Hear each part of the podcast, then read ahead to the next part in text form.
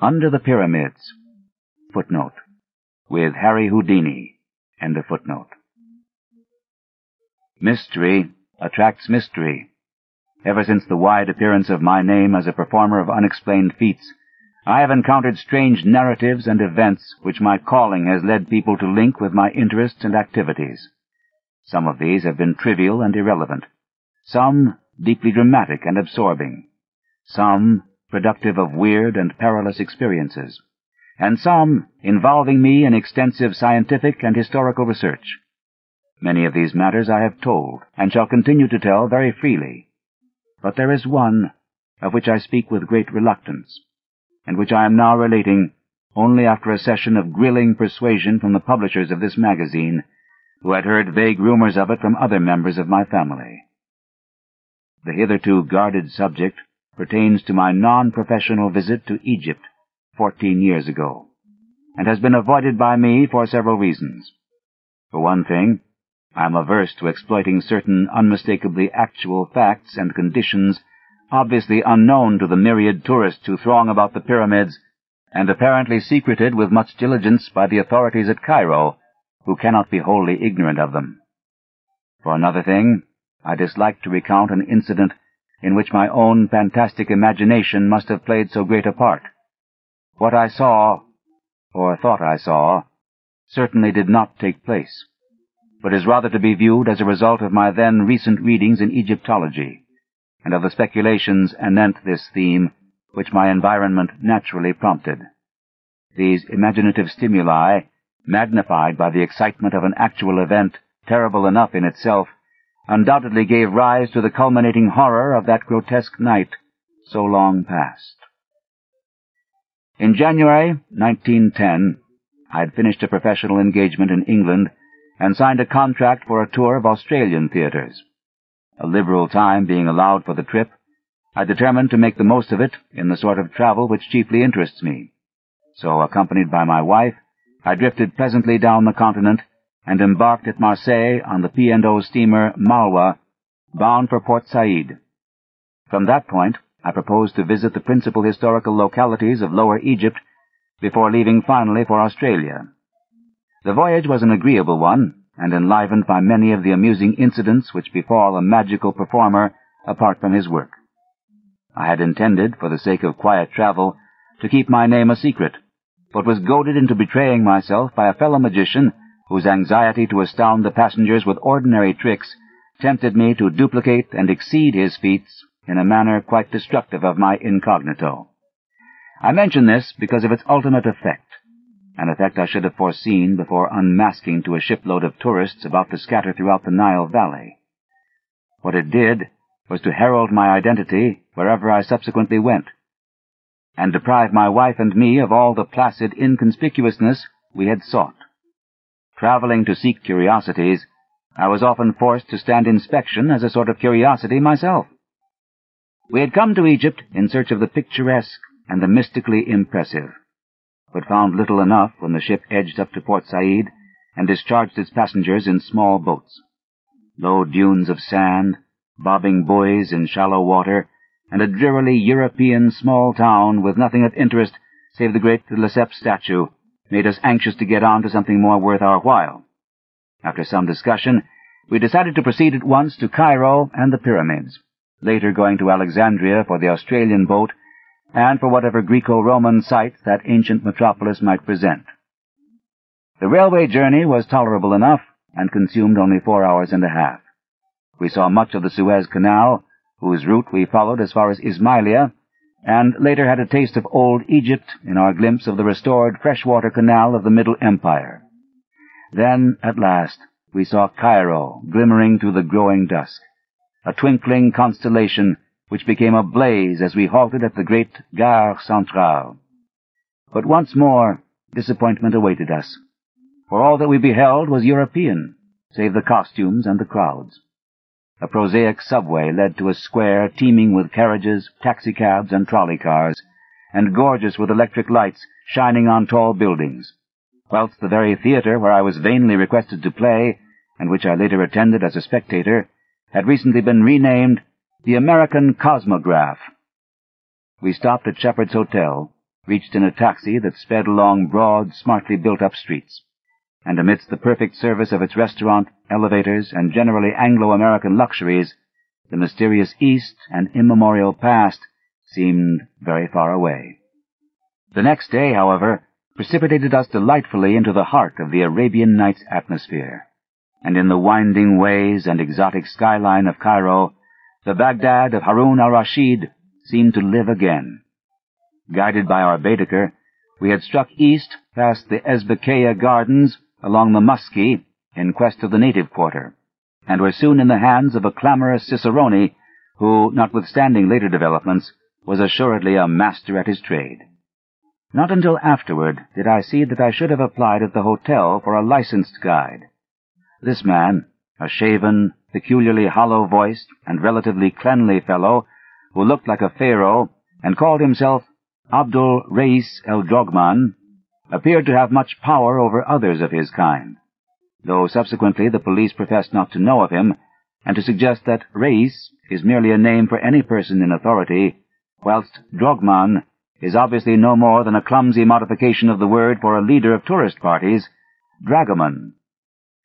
Abdul led us among such wonders as we had before only read and dreamed of. Old Cairo is itself a storybook and a dream. Labyrinths of narrow alleys, redolent of aromatic secrets. Arabesque balconies and oriels nearly meeting above the cobbled streets. Maelstroms of oriental traffic with strange cries, cracking whips, rattling carts, jingling money, and braying donkeys. Kaleidoscopes of polychrome robes, veils, turbans, and tarbushes, water-carriers and dervishes, dogs and cats, soothsayers and barbers, and over all the whining of blind beggars crouched in alcoves, and the sonorous chanting of muezzins from minarets limned delicately against the sky of deep, unchanging blue. The roofed, quieter bazaars were hardly less alluring. Spice, perfume, incense, beads, rugs, silks, and brass. Old Mahmoud Suleiman squats cross-legged amidst his gummy bottles, while chattering youths pulverize mustard in the hollowed-out capital of an ancient classic column. A Roman Corinthian, perhaps from neighboring Heliopolis, where Augustus stationed one of his three Egyptian legions. Antiquity begins to mingle with exoticism. And then the mosques and the museum, we saw them all, and tried not to let our Arabian revel succumb to the darker charm of pharaonic Egypt which the museum's priceless treasures offered. That was to be our climax, and for the present we concentrated on the medieval Saracenic glories of the caliphs, whose magnificent tomb mosques form a glittering fairy necropolis on the edge of the Arabian desert. At length, Abdul took us along the Sharia Muhammad Ali to the ancient mosque of Sultan Hassan, and the tower-flanked Bab al-Azab, beyond which climbs the steep-walled pass to the mighty citadel that Saladin himself built with the stones of forgotten pyramids. It was sunset when we scaled that cliff, circled the modern mosque of Muhammad Ali, and looked down from the dizzy parapet over mystic Cairo. Mystic Cairo, all golden with its carven domes, its ethereal minarets, and its flaming gardens. Far over the city towered the great Roman dome of the new museum, and beyond it, across the cryptic yellow Nile that is the mother of eons and dynasties, lurked the menacing sands of the Libyan desert, undulant and iridescent and evil with older arcana. The red sun sank low, bringing the relentless chill of Egyptian dusk, and as it stood poised on the world's rim like that ancient god of Heliopolis, Re-Harakhte, the horizon sun, we saw silhouetted against its vermal holocaust the black outlines of the pyramids of Giza.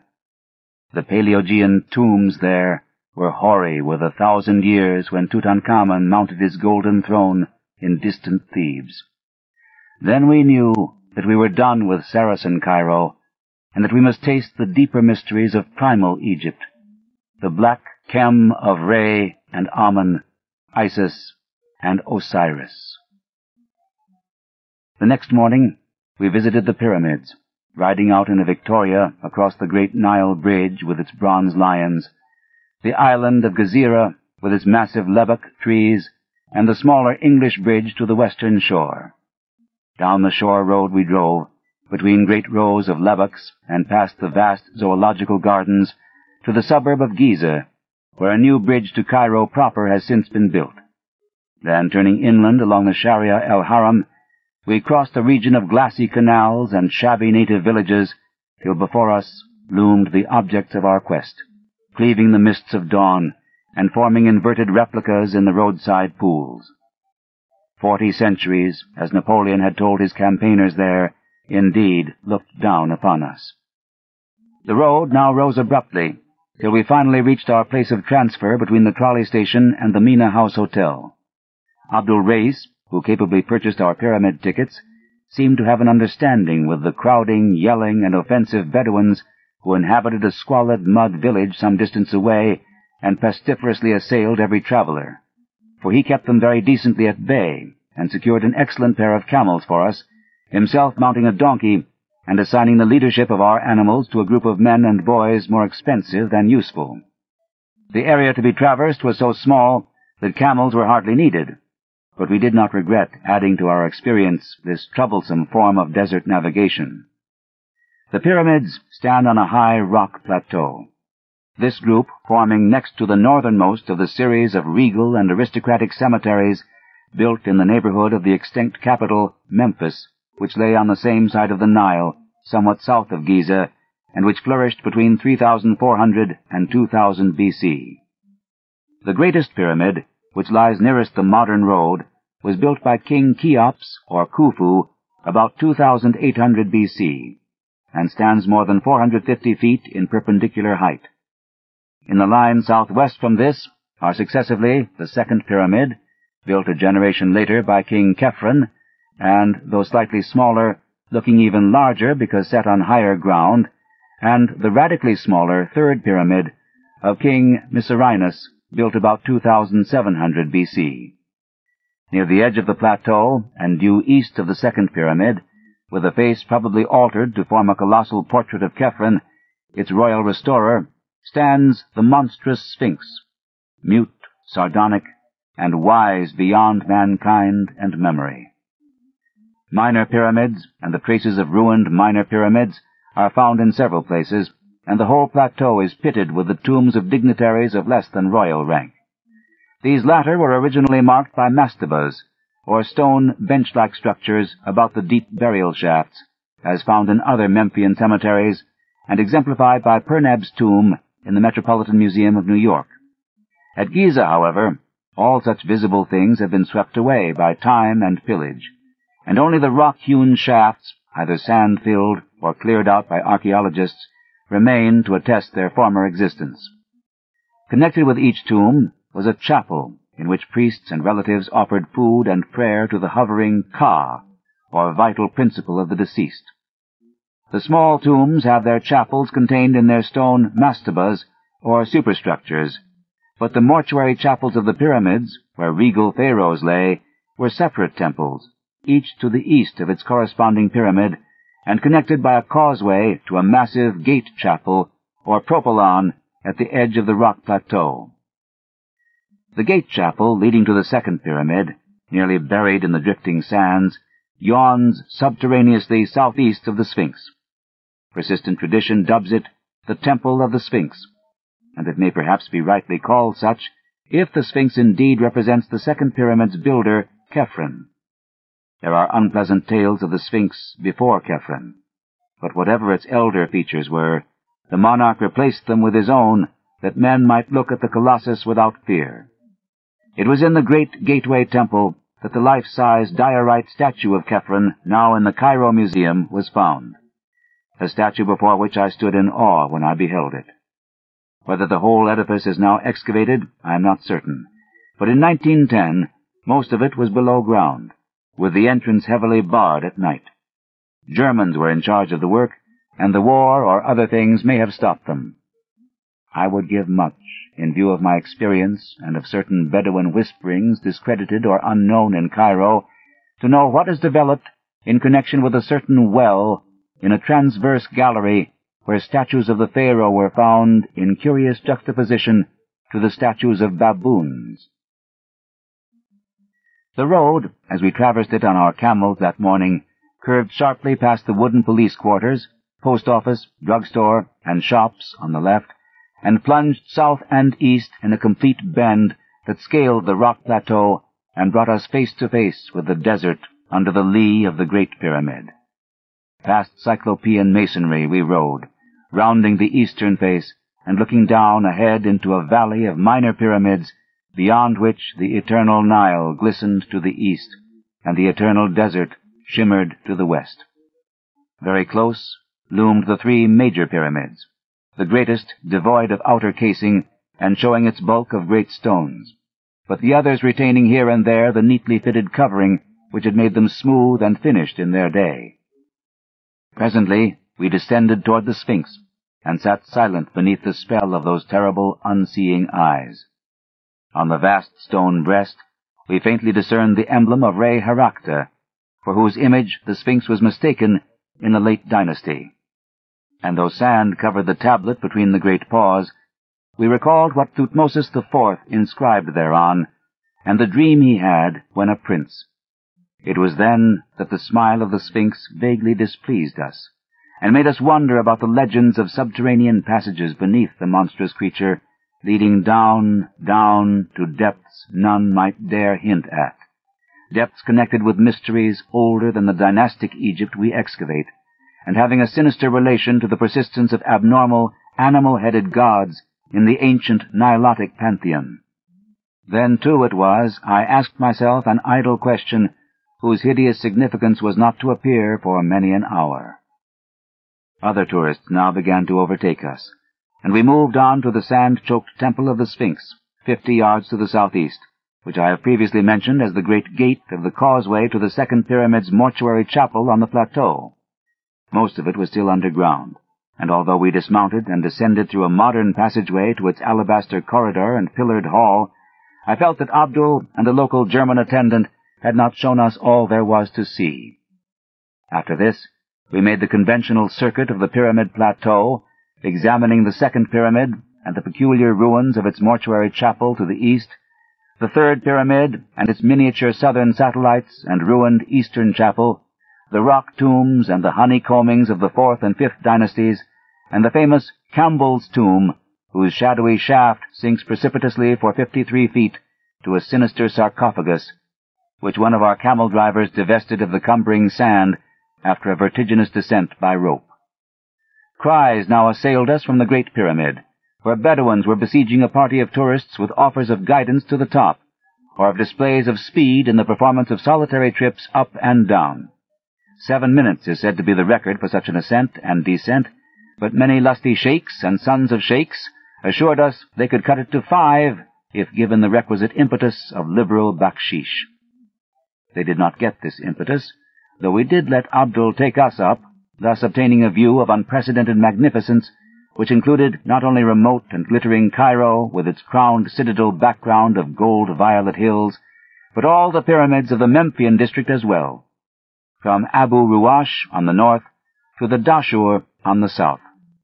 The Saqqara Step Pyramid, which marks the evolution of the low mastaba into the true pyramid, showed clearly and alluringly in the sandy distance. It is close to this transition monument that the famed tomb of Perneb was found, more than four hundred miles north of the Theban rock valley where Tutankhamun sleeps. Again I was forced to silence through sheer awe. The prospect of such antiquity, and the secrets each hoary monument seemed to hold and brood over, filled me with a reverence and sense of immensity nothing else ever gave me. Fatigued by our climb, and disgusted with the importunate Bedouins, whose actions seemed to defy every rule of taste, we omitted the arduous detail of entering the cramped interior passages of any of the pyramids, though we saw several of the hardiest tourists preparing for the suffocating crawl through Cheops' mightiest memorial. As we dismissed and overpaid our local bodyguard, and drove back to Cairo with Abdul Reis under the afternoon sun, we half regretted the omission we had made. Such fascinating things were whispered about lower pyramid passages not in the guidebooks, passages whose entrances had been hastily blocked up and concealed by certain uncommunicative archaeologists who had found and begun to explore them. Of course, this whispering was largely baseless on the face of it, but it was curious to reflect how persistently visitors were forbidden to enter the pyramids at night, or to visit the lowest burrows and crypt of the Great Pyramid. Perhaps in the latter case, it was the psychological effect which was feared, the effect on the visitor of feeling himself huddled down beneath a gigantic world of solid masonry, joined to the life he has known by the merest tube, in which he may only crawl, and which any accident or evil design might block. The whole subject seemed so weird and alluring that we resolved to pay the Pyramid Plateau another visit at the earliest possible opportunity.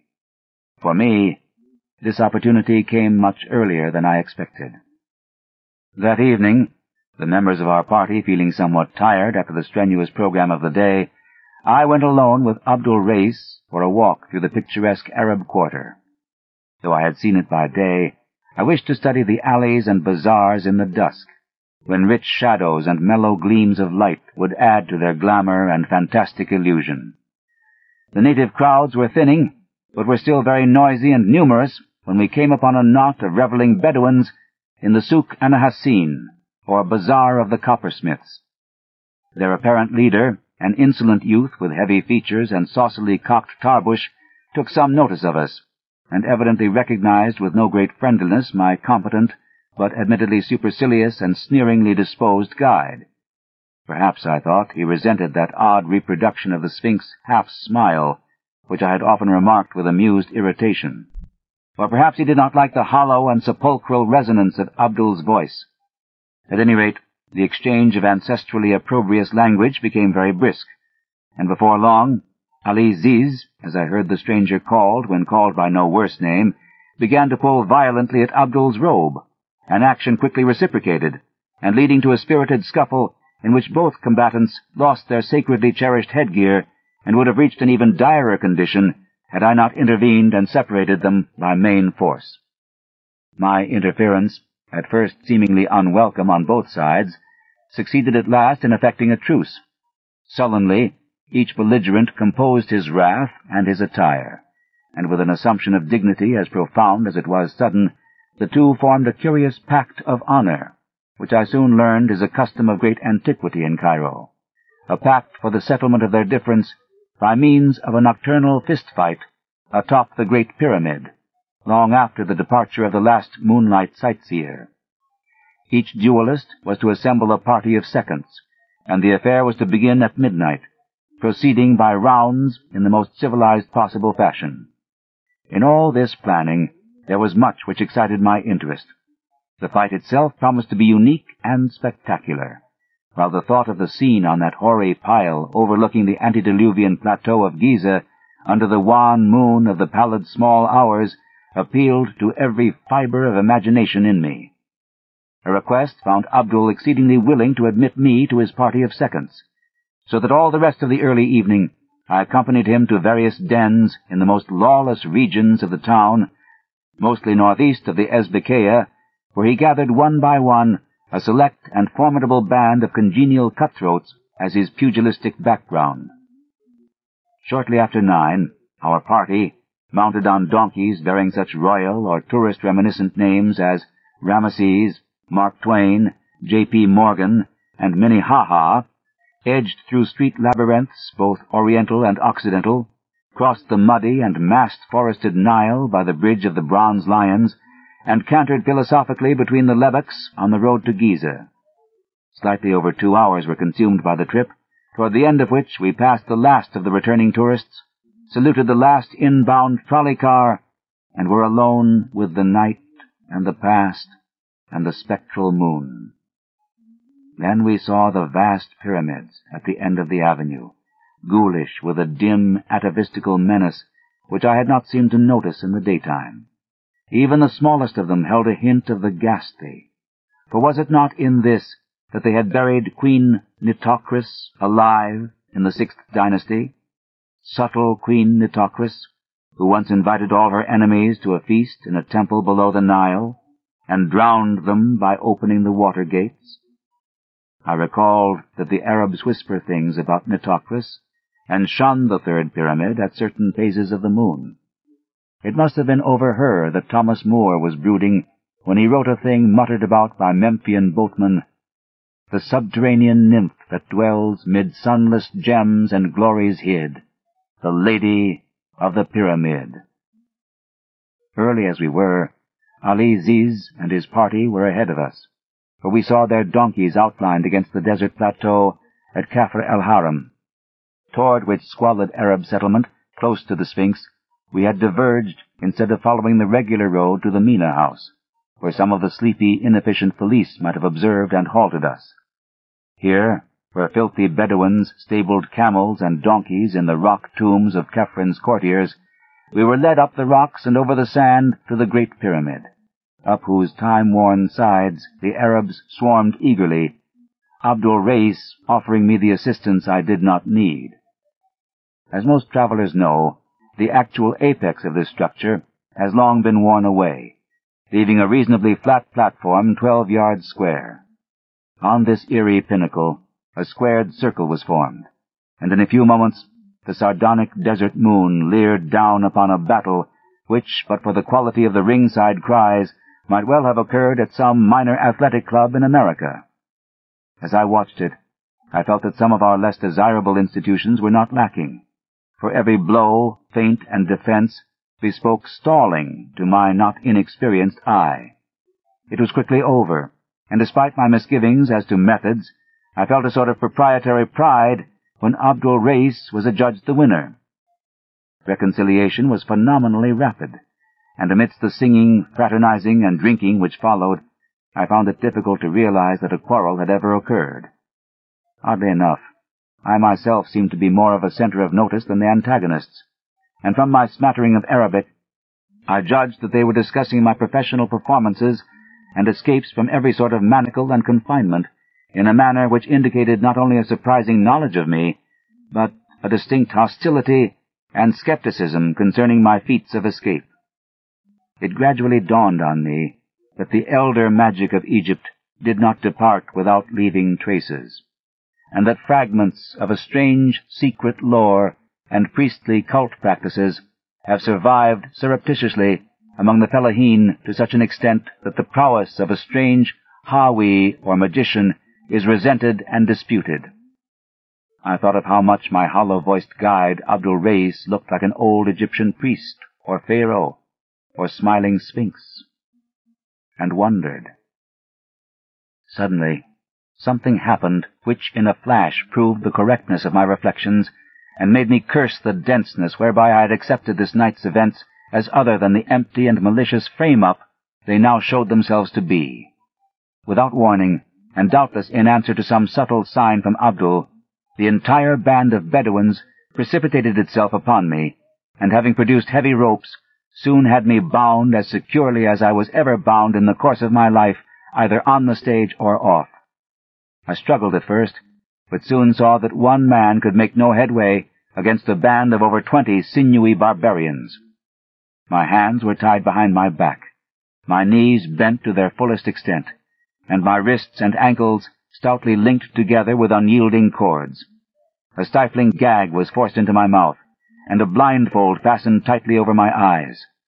Then, as the Arabs bore me aloft on their shoulders and began a jouncing descent of the pyramid, I heard the taunts of my late guide Abdul, who mocked and jeered delightedly in his hollow voice, and assured me that I was soon to have my magic powers put to a supreme test, which would quickly remove any egotism I might have gained through triumphing over all the tests offered by America and Europe. Egypt, he reminded me, is very old, and full of inner mysteries and antique powers not even conceivable to the experts of today, whose devices had so uniformly failed to entrap me. How far, or in what direction I was carried, I cannot tell, for the circumstances were all against the formation of any accurate judgment. I know, however, that it could not have been a great distance, since my bearers at no point hastened beyond a walk, yet kept me aloft a surprisingly short time. It is this perplexing brevity which makes me feel almost like shuddering whenever I think of Giza and its plateau, for one is oppressed by hints of the closeness to everyday tourist routes of what existed then and must exist still. The evil abnormality I speak of did not become manifest at first. Setting me down on a surface which I recognized as sand rather than rock, my captors passed a rope around my chest and dragged me a few feet to a ragged opening in the ground, into which they presently lowered me with much rough handling. For apparent eons, I bumped against the stony, irregular sides of a narrow-hewn well, which I took to be one of the numerous burial shafts of the plateau, until the prodigious, almost incredible depth of it robbed me of all basis of conjecture. The horror of the experience deepened with every dragging second. That any descent through the sheer solid rock could be so vast without reaching the core of the planet itself, or that any rope made by man could be so long as to dangle me in these unholy and seemingly fathomless profundities of nether earth, were beliefs of such grotesqueness that it was easier to doubt my agitated senses than to accept them. Even now I am uncertain, for I know how deceitful the sense of time becomes when one or more of the usual perceptions or conditions of life is removed or distorted. But I am quite sure that I preserved a logical consciousness that far, that at least I did not add any full-grown phantoms of imagination to a picture hideous enough in its reality and explicable by a type of cerebral illusion vastly short of actual hallucination. All this was not the cause of my first bit of fainting. The shocking ordeal was cumulative, and the beginning of the later terrors was a very perceptible increase in my rate of descent. They were paying out that infinitely long rope very swiftly now, and I scraped cruelly against the rough and constricted sides of the shaft as I shot madly downward. My clothing was in tatters, and I felt the trickle of blood all over, even above the mounting and excruciating pain. My nostrils, too, were assailed by a scarcely definable menace, a creeping odor of damp and staleness, curiously unlike anything I had ever smelt before, and having faint overtones of spice and incense that lent an element of mockery. Then the mental cataclysm came. It was horrible, hideous beyond all articulate description, because it was of the soul, with nothing of detail to describe. It was the ecstasy of nightmare and the summation of the fiendish. The suddenness of it was apocalyptic and demoniac. One moment I was plunging agonizingly down that narrow well of million-toothed torture, yet the next moment I was soaring on bat wings in the gulfs of hell, swinging free and swooping through illimitable miles of boundless, musty space, rising dizzily to measureless pinnacles of chilling ether, then diving gaspingly to sucking naders of ravenous, nauseous lower vacua. Thank God for the mercy that shut out in oblivion those clawing furies of consciousness which half unhinged my faculties and tore harpy-like at my spirit. That one respite, short as it was, gave me the strength and sanity to endure those still greater sublimations of cosmic panic that lurked and gibbered on the road ahead. Two. It was very gradually that I regained my senses after that eldritch flight through Stygian space. The process was infinitely painful, and colored by fantastic dreams in which my bound and gagged condition found singular embodiment. The precise nature of these dreams was very clear while I was experiencing them, but became blurred in my recollection almost immediately afterward, and was soon reduced to the merest outline by the terrible events, real or imaginary, which followed. I dreamed that I was in the grasp of a great and horrible paw, a yellow, hairy, five-clawed paw which had reached out of the earth to crush and engulf me. And when I stopped to reflect what the paw was, it seemed to me that it was Egypt. End of Side eight. Change side selector switch. This book is continued on the next cassette. Side nine. Dagon and Other Macabre Tales by H P Lovecraft. Continuing with Under the Pyramids on page two hundred thirty. In the dream, I looked back at the events of the preceding weeks and saw myself lured and enmeshed little by little, subtly and insidiously, by some hellish ghoul spirit of the elder Nile sorcery. Some spirit that was in Egypt before ever man was, and that will be when man is no more. I saw the horror and unwholesome antiquity of Egypt, and the grisly alliance it has always had with the tombs and temples of the dead. I saw phantom processions of priests with the heads of bulls, falcons, cats, and ibises, phantom processions marching interminably through subterraneous labyrinths and avenues of titanic propylaea, beside which a man is as a fly, and offering unnameable sacrifices to indescribable gods. Stone colossi marched in endless night, and drove herds of grinning andro-sphinxes down to the shores of illimitable stagnant rivers of pitch. And behind it all I saw the ineffable malignity of primordial necromancy, black and amorphous, and fumbling greedily after me in the darkness to choke out the spirit that had dared to mock it by emulation. In my sleeping brain there took shape a melodrama of sinister hatred and pursuit, and I saw the black soul of Egypt singling me out and calling me in inaudible whispers, calling and luring me, leading me on with the glitter and glamour of Saracenic surface, but ever pulling me down to the age-mad catacombs and horrors of its dead and abysmal pharaonic heart. Then the dream faces took on human resemblances, and I saw my guide, Abdul Reis, in the robes of a king, with the sneer of the Sphinx on his features, and I knew that those features were the features of Kephren the Great, who raised the second pyramid, carved over the Sphinx's face in the likeness of his own, and built that titanic gateway temple whose myriad corridors the archaeologists think they have dug out of the cryptical sand and the uninformative rock. And I looked at the long, lean, rigid hand of Kephren, the long, lean, rigid hand as I had seen it on the diorite statue in the Cairo Museum, the statue they had found in the terrible gateway temple, and I wondered that I had not shrieked when I saw it on Abdul Reis. That hand, it was hideously cold, and it was crushing me. It was the cold and cramping of the sarcophagus, the chill and constriction of unrememberable Egypt.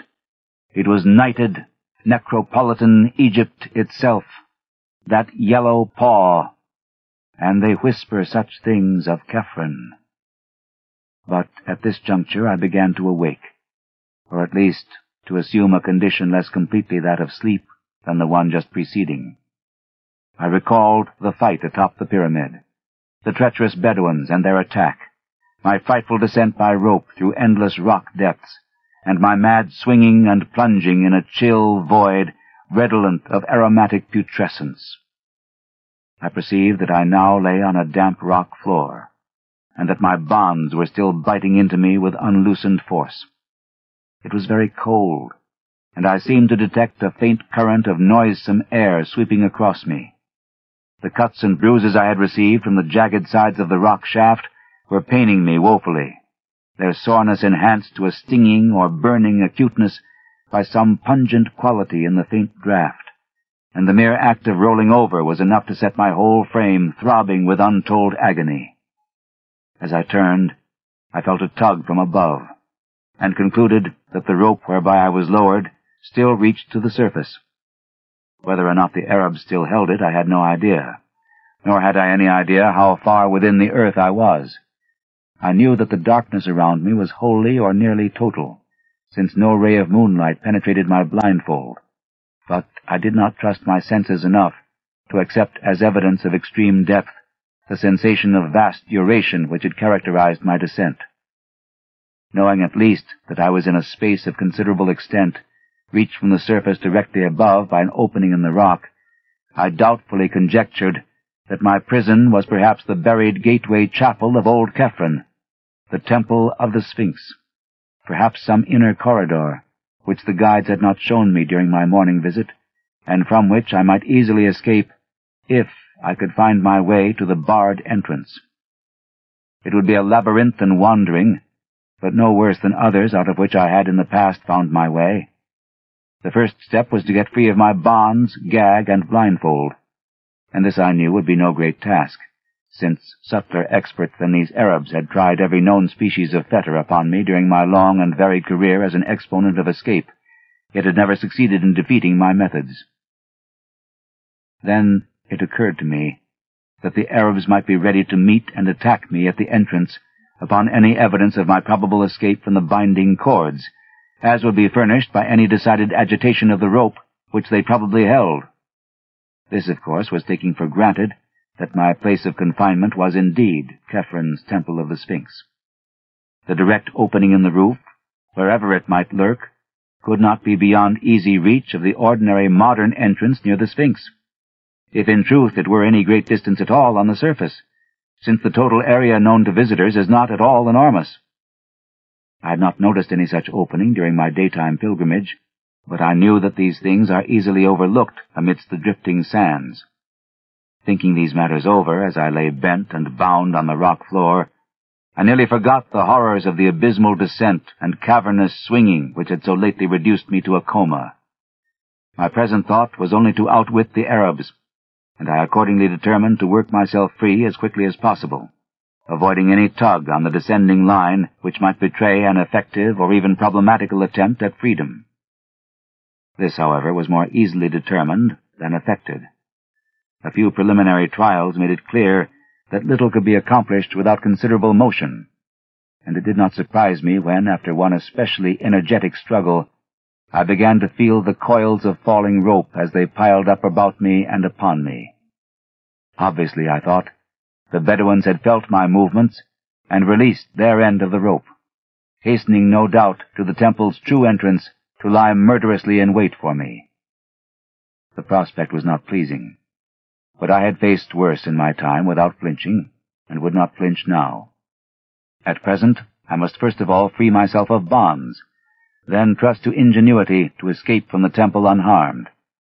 It is curious how implicitly I had come to believe myself in the old temple of Kephren beside the Sphinx, only a short distance below the ground.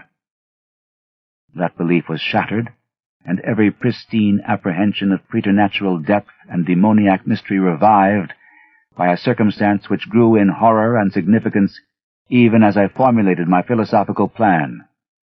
I have said that the falling rope was piling up, about, and upon me. Now I saw that it was continuing to pile, as no rope of normal length could possibly do. It gained in momentum and became an avalanche of hemp, accumulating mountainously on the floor, and half burying me beneath its swiftly multiplying coils. Soon I was completely engulfed and gasping for breath as the increasing convolutions submerged and stifled me. My senses tottered again, and I vainly tried to fight off a menace desperate and ineluctable.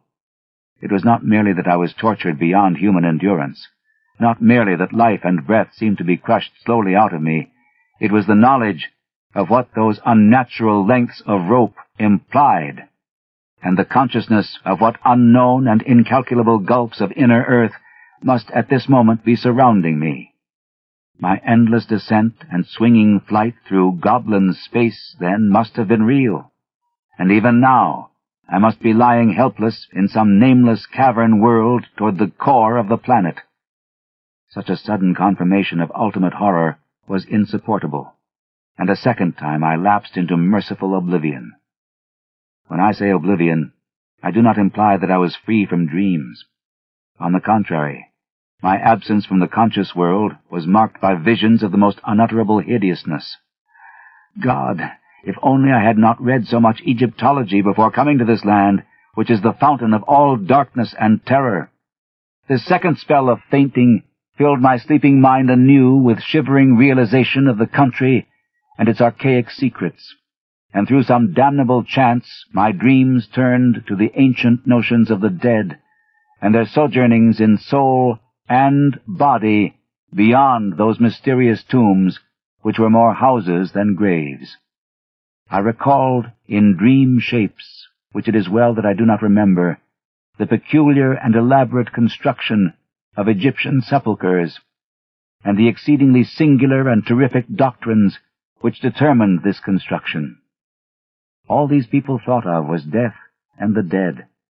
They conceived of a literal resurrection of the body which made them mummify it with desperate care and preserve all the vital organs in canopic jars near the corpse.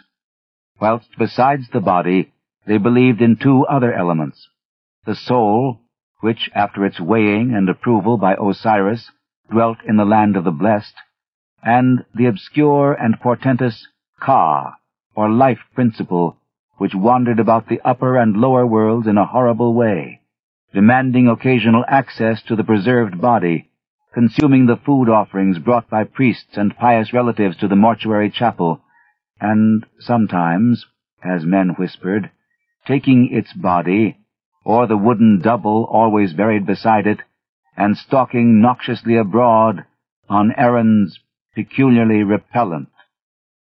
For thousands of years those bodies rested gorgeously encased and staring glassily upward when not visited by the Ka, awaiting the day when Osiris should restore both Ka and soul, and lead forth the stiff legions of the dead from the sunken houses of sleep. It was to have been a glorious rebirth, but not all souls were approved, nor were all tombs inviolate, so that certain grotesque mistakes and fiendish abnormalities were to be looked for. Even today, the Arabs murmur of unsanctified convocations and unwholesome worship in forgotten nether abysses, which only winged invisible Kas and soulless mummies may visit and return unscathed. Perhaps the most leeringly blood-congealing legends are those which relate to certain perverse products of decadent priestcraft, composite mummies made by the artificial union of human trunks and limbs with the heads of animals in imitation of the elder gods. At all stages of history, the sacred animals were mummified, so that consecrated bulls, cats, ibises, crocodiles, and the like might return some day to greater glory. But only in the decadence did they mix the human and animal in the same mummy. Only in the decadence, when they did not understand the rights and prerogatives of the Ka and the soul. What happened to those composite mummies is not told of, at least publicly, and it is certain that no Egyptologist ever found one. The whispers of Arabs are very wild and cannot be relied upon. They even hint that old Kephren, he of the Sphinx, the second pyramid, and the yawning gateway temple, lives far underground, wedded to the ghoul queen Nitocris, and ruling over the mummies that are neither of man nor of beast. It was of these, of Kephren and his consort, and his strange armies of the hybrid dead, that I dreamed, and that is why I am glad the exact dream shapes have faded from my memory. My most horrible vision was connected with an idle question I had asked myself the day before, when looking at the great carven riddle of the desert, and wondering with what unknown depths the temple so close to it might be secretly connected. That question, so innocent and whimsical then, assumed in my dream a meaning of frenetic and hysterical madness. What huge and loathsome abnormality was the Sphinx originally carven to represent? My second awakening, if awakening it was, is a memory of stark hideousness, which nothing else in my life, save one thing which came after, can parallel. And that life has been full and adventurous beyond most men's. Remember that I had lost consciousness whilst buried beneath a cascade of falling rope, whose immensity revealed the cataclysmic depth of my present position. Now, as perception returned, I felt the entire weight gone, and realized upon rolling over that although I was still tied, gagged, and blindfolded, some agency had removed completely the suffocating hempen landslide which had overwhelmed me. The significance of this condition, of course, came to me only gradually, but even so, I think it would have brought unconsciousness again, had I not by this time reached such a state of emotional exhaustion that no new horror could make much difference. I was alone. With what? before I could torture myself with any new reflection, or make any fresh effort to escape from my bonds, an additional circumstance became manifest. Pains not formerly felt were racking my arms and legs, and I seemed coated with a profusion of dried blood beyond anything my former cuts and abrasions could furnish. My chest, too, seemed pierced by an hundred wounds, as though some malign, titanic ibis had been pecking at it. Assuredly, the agency which had removed the rope was a hostile one, and had begun to wreak terrible injuries upon me when somehow impelled to desist. Yet at the time, my sensations were distinctly the reverse of what one might expect. Instead of sinking into a bottomless pit of despair, I was stirred to a new courage and action, for now I felt that the evil forces were physical things which a fearless man might encounter on an even basis. On the strength of this thought, I tugged again at my bonds, and used all the art of a lifetime to free myself, as I had so often done amidst the glare of lights and the applause of vast crowds. The familiar details of my escaping process commenced to engross me, and now that the long rope was gone, I half regained my belief that the supreme horrors were hallucinations after all, and that there had never been any terrible shaft, measureless abyss, or interminable rope. Was I, after all, in the gateway temple of Kephren beside the Sphinx, and had the sneaking Arabs stolen in to torture me as I lay helpless there? At any rate, I must be free. Let me stand up, unbound, ungagged, and with eyes open to catch any glimmer of light which might come trickling from any source, and I could actually delight in the combat against evil and treacherous foes. How long I took in shaking off my encumbrances, I cannot tell. It must have been longer than in my exhibition performances, because I was wounded, exhausted, and enervated by the experiences I had passed through. When I was finally free, and taking deep breaths of a chill, damp, evilly spiced air, all the more horrible when encountered without the screen of gag and blindfold edges, I found that I was too cramped and fatigued to move at once. There I lay, trying to stretch a frame bent and mangled for an indefinite period, and straining my eyes to catch a glimpse of some ray of light which would give any hint as to my position. By degrees my strength and flexibility returned, but my eyes beheld nothing. As I staggered to my feet, I peered diligently in every direction, yet met only an ebony blackness as great as that I had known when blindfolded. I tried my legs, blood encrusted beneath my shredded trousers, and found that I could walk, yet could not decide in what direction to go. Obviously, I ought not to walk at random, and perhaps retreat directly from the entrance I sought. So I paused to note the direction of the cold, fetid, natron-scented air current which I had never ceased to feel. Accepting the point of its source as the possible entrance to the abyss, I strove to keep track of this landmark and to walk consistently toward it. I had had a matchbox with me, and even a small electric flashlight, but of course the pockets of my tossed and tattered clothing were long since emptied of all heavy articles.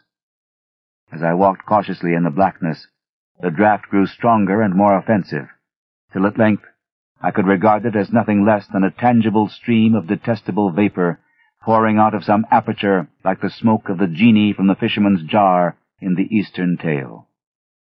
The East. Egypt. Truly, this dark cradle of civilization was ever the wellspring of horrors and marvels unspeakable. The more I reflected on the nature of this cavern wind, the greater my sense of disquiet became. For although, despite its odor, I had sought its source, as at least an indirect clue to the outer world, I now saw plainly that this foul emanation could have no admixture or connection whatsoever with the clean air of the Libyan desert, but must be essentially a thing vomited from sinister gulfs still lower down. I had then been walking in the wrong direction. After a moment's reflection, I decided to retrace my steps. Away from the draft, I would have no landmarks, for the roughly level rock floor was devoid of distinctive configurations. If, however, I followed up the strange current, I would undoubtedly arrive at an aperture of some sort, from whose gate I could perhaps work round the walls to the opposite side of this cyclopean and otherwise unnavigable hall. That I might fail, I well realized. I saw that this was no part of Kephren's gateway temple, which tourists know, and it struck me that this particular hall might be unknown even to archaeologists, and merely stumbled upon by the inquisitive and malignant Arabs who had imprisoned me. If so, was there any present gate of escape to the known parts or to the outer air? What evidence, indeed, did I now possess that this was the gateway temple at all? For a moment, all my wildest speculations rushed back upon me, and I thought of that vivid melange of impressions, descent, suspension in space, the rope, my wounds, and the dreams that were, frankly, dreams. Was this the end of life for me? Or indeed, would it be merciful if this moment were the end? I could answer none of my own questions, but merely kept on till fate for a third time reduced me to oblivion. This time there were no dreams, for the suddenness of the incident shocked me out of all thought, either conscious or subconscious. Tripping on an unexpected descending step at a point where the offensive draft became strong enough to offer an actual physical resistance, I was precipitated headlong down a black flight of huge stone stairs into a gulf of hideousness unrelieved. That I ever breathed again is a tribute to the inherent vitality of the healthy human organism. Often I look back to that night and feel a touch of actual humor in those repeated lapses of consciousness, lapses whose succession reminded me at the time of nothing more than the crude cinema melodramas of that period. Of course, it is possible that the repeated lapses never occurred, and that all the features of that underground nightmare were merely the dreams of one long coma, which began with the shock of my descent into that abyss and ended with the healing balm of the outer air and of the rising sun, which found me stretched on the sands of Giza before the sardonic and dawn-flushed face of the great Sphinx. I prefer to believe this latter explanation as much as I can. Hence, was glad when the police told me that the barrier to Khafre's gateway temple had been found unfastened, and that a sizable rift to the surface did actually exist in one corner of the still-buried part. I was glad, too, when the doctors pronounced my wounds only those to be expected from my seizure, blindfolding, lowering, struggling with bonds, falling some distance, perhaps into a depression in the temple's inner gallery, dragging myself to the outer barrier and escaping from it, and experiences like that. A very soothing diagnosis. And yet, I know that there must be more than appears on the surface. That extreme descent is too vivid a memory to be dismissed, and it is odd that no one has ever been able to find a man answering the description of my guide, Abdul Reis el-Drogman, the tomb-throated guide who looked and smiled like King Kephren. I have digressed from my connected narrative, perhaps in the vain hope of evading the telling of that final incident, that incident which of all is most certainly an hallucination. But I promised to relate it, and do not break promises. When I recovered, or seemed to recover, my senses after that fall down the black stone stairs, I was quite as alone and in darkness as before. The windy stench, bad enough before, was now fiendish, yet I had acquired enough familiarity by this time to bear it stoically. Dazedly, I began to crawl away from the place whence the putrid wind came, and with my bleeding hands felt the colossal blocks of a mighty pavement. Once my head struck against a hard object, and when I felt of it, I learned that it was the base of a column, a column of unbelievable immensity, whose surface was covered with gigantic, chiseled hieroglyphics, very perceptible to my touch. Crawling on, I encountered other titan columns at incomprehensible distances apart, when suddenly my attention was captured by the realization of something which must have been impinging on my subconscious hearing long before the conscious sense was aware of it. From some still lower chasm in Earth's bowels were proceeding certain sounds, measured and definite, and like nothing I had ever heard before. That they were very ancient and distinctly ceremonial, I felt almost intuitively, and much reading in Egyptology led me to associate them with the flute, the sambuca, the sistrum, and the tympanum.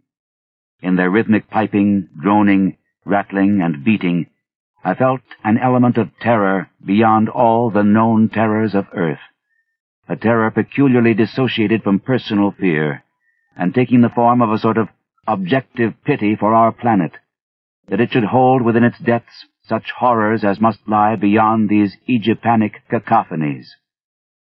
The sounds increased in volume, and I felt that they were approaching. Then, and may all the gods of all pantheons unite to keep the light from my ears again, I began to hear, faintly and afar off, the morbid and millennial tramping of the marching things. It was hideous that footfalls so dissimilar should move in such perfect rhythm. The training of unhallowed thousands of years must lie behind that march of earth's inmost monstrosities, padding, clicking, walking, stalking, rumbling, lumbering, crawling, and all to the abhorrent discords of those mocking instruments. And then, God keep the memory of those Arab legends out of my head, the mummies without souls, the meeting place of the wandering Kaas, the hordes of the devil-cursed pharaonic dead of forty centuries, the composite mummies led through the uttermost onyx voids by King Kephren and his ghoul queen, Nitocris. The tramping drew nearer. Heaven save me from the sound of those feet and paws and hooves and pads and talons as it commenced to acquire detail. Down limitless reaches of sunless pavement, a spark of light flickered in the malodorous wind, and I drew behind the enormous circumference of a cyclopic column, that I might escape for a while the horror that was stalking million-footed toward me through gigantic hypostyles of inhuman dread and phobic antiquity. The flickers increased, and the tramping and dissonant rhythm grew sickeningly loud. In the quivering orange light there stood faintly forth a scene of such stony awe that I gasped from a sheer wonder that conquered even fear and repulsion. Bases of columns whose middles were higher than human sight, mere bases of things that must each dwarf the Eiffel Tower to insignificance, hieroglyphics carved by unthinkable hands in caverns where daylight can be only a remote legend. I would not look at the marching things. That I desperately resolved, as I heard their creaking joints and nitrous wheezing above the dead music and the dead tramping. It was merciful that they did not speak. But God, their crazy torches began to cast shadows on the surface of those stupendous columns. Heaven take it away! Hippopotami should not have human hands and carry torches. Men should not have the heads of crocodiles. I tried to turn away, but the shadows and the sounds and the stench were everywhere. Then I remembered something I used to do in half-conscious nightmares as a boy, and began to repeat to myself, "This is a dream. This is a dream." But it was of no use, and I could only shut my eyes and pray. At least, that is what I think I did, for one is never sure in visions. And I know this can have been nothing more. I wondered whether I should ever reach the world again, and at times would furtively open my eyes to see if I could discern any feature of the place other than the wind of spiced putrefaction, the topless columns, and the thaumatropically grotesque shadows of abnormal horror. The sputtering glare of multiplying torches now shone, and unless this hellish place were wholly without walls, I could not fail to see some boundary or fixed landmark soon. But I had to shut my eyes again when I realized how many of the things were assembling, and when I glimpsed a certain object walking solemnly and steadily without any body above the waist. A fiendish and ululant corpse gurgle or death rattle now split the very atmosphere, the charnel atmosphere, poisonous with naphtha and bitumen blasts, in one concerted chorus from the ghoulish legion of hybrid blasphemies. My eyes, perversely shaken open, gazed for an instant upon a sight which no human creature could even imagine without panic, fear, and physical exhaustion. The things had filed ceremonially in one direction, the direction of the noisome wind, where the light of their torches showed their bended heads, or the bended heads of such as had heads. They were worshipping before a great, black, fetor-belching aperture which reached up almost out of sight, and which I could see was flanked at right angles by two giant staircases whose ends were far away in the shadow. One of these was indubitably the staircase I had fallen down. The dimensions of the whole were fully in proportion with those of the columns. An ordinary house would have been lost in it, and any average public building could easily have been moved in and out. It was so vast a surface that only by moving the eye could one trace its boundaries, so vast, so hideously black, and so aromatically stinking. Directly in front of this yawning Polyphemus door, the things were throwing objects, evidently sacrifices or religious offerings, to judge by their gestures.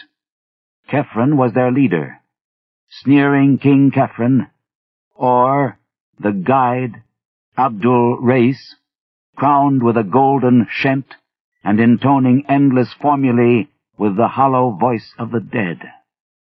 By his side knelt beautiful Queen Nitocris, whom I saw in profile for a moment, noting that the right half of her face was eaten away by rats or other ghouls, and I shut my eyes again when I saw what objects were being thrown as offerings to the fetid aperture or its possible local deity.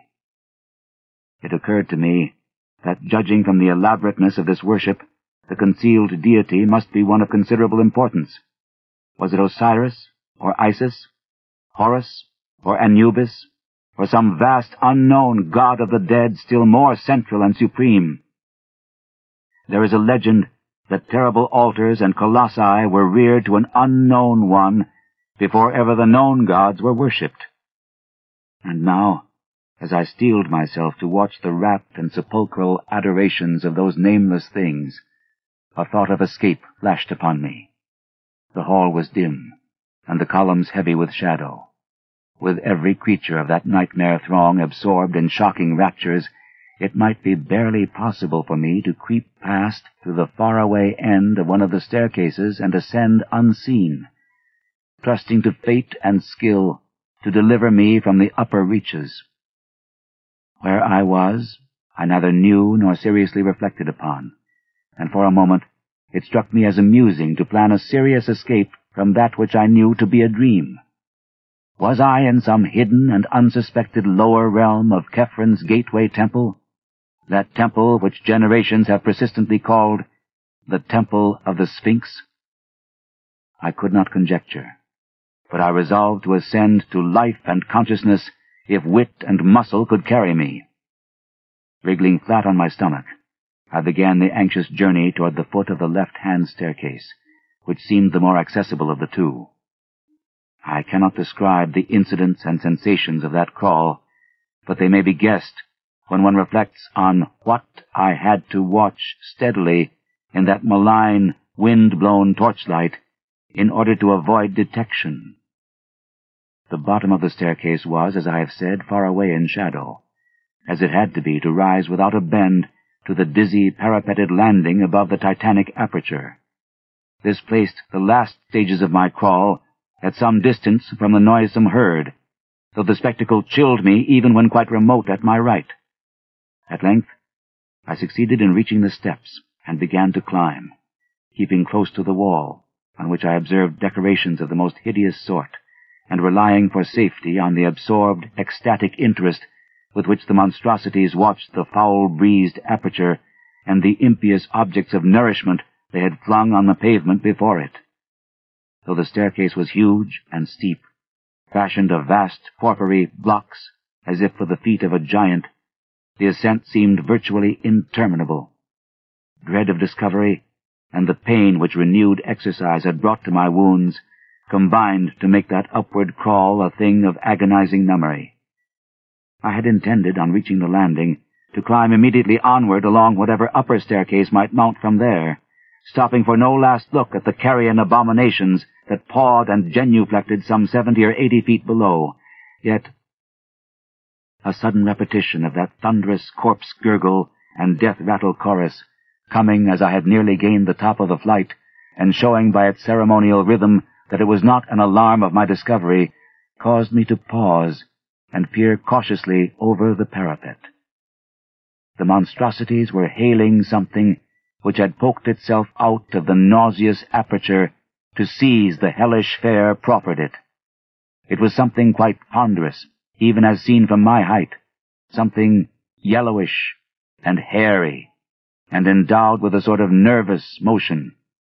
It was as large, perhaps, as a good-sized hippopotamus, but very curiously shaped. It seemed to have no neck, but five separate shaggy heads springing in a row from a roughly cylindrical trunk. The first very small, the second good-sized, the third and fourth equal, and largest of all, and the fifth rather small, though not so small as the first. Out of these heads darted curious, rigid tentacles, which seized ravenously on the excessively great quantities of unmentionable food placed before the aperture. Once in a while, the thing would leap up, and occasionally it would retreat into its den in a very odd manner. Its locomotion was so inexplicable that I stared in fascination, wishing it would emerge farther from the cavernous layer beneath me. Then it did emerge. It did emerge. And at the sight, I turned and fled into the darkness up the higher staircase that rose behind me, fled unknowingly up incredible steps and ladders and inclined planes to which no human sight or logic guided me, and which I must ever relegate to the world of dreams for want of any confirmation. It must have been dream, or the dawn would never have found me breathing on the sands of Giza before the sardonic, dawn-flushed face of the great Sphinx. The great Sphinx. God! That idle question I asked myself on that sun-blessed morning before, what huge and loathsome abnormality was the Sphinx originally carven to represent? Accursed is the sight, be it in dream or not, that revealed to me the supreme horror, the unknown God of the dead, which licks its colossal chops in the unsuspected abyss, fed hideous morsels by soulless absurdities that should not exist. The five-headed monster that emerged, that five-headed monster as large as a hippopotamus, the five-headed monster, and that of which it is the merest forepaw. But I survived. And I know it was only a dream.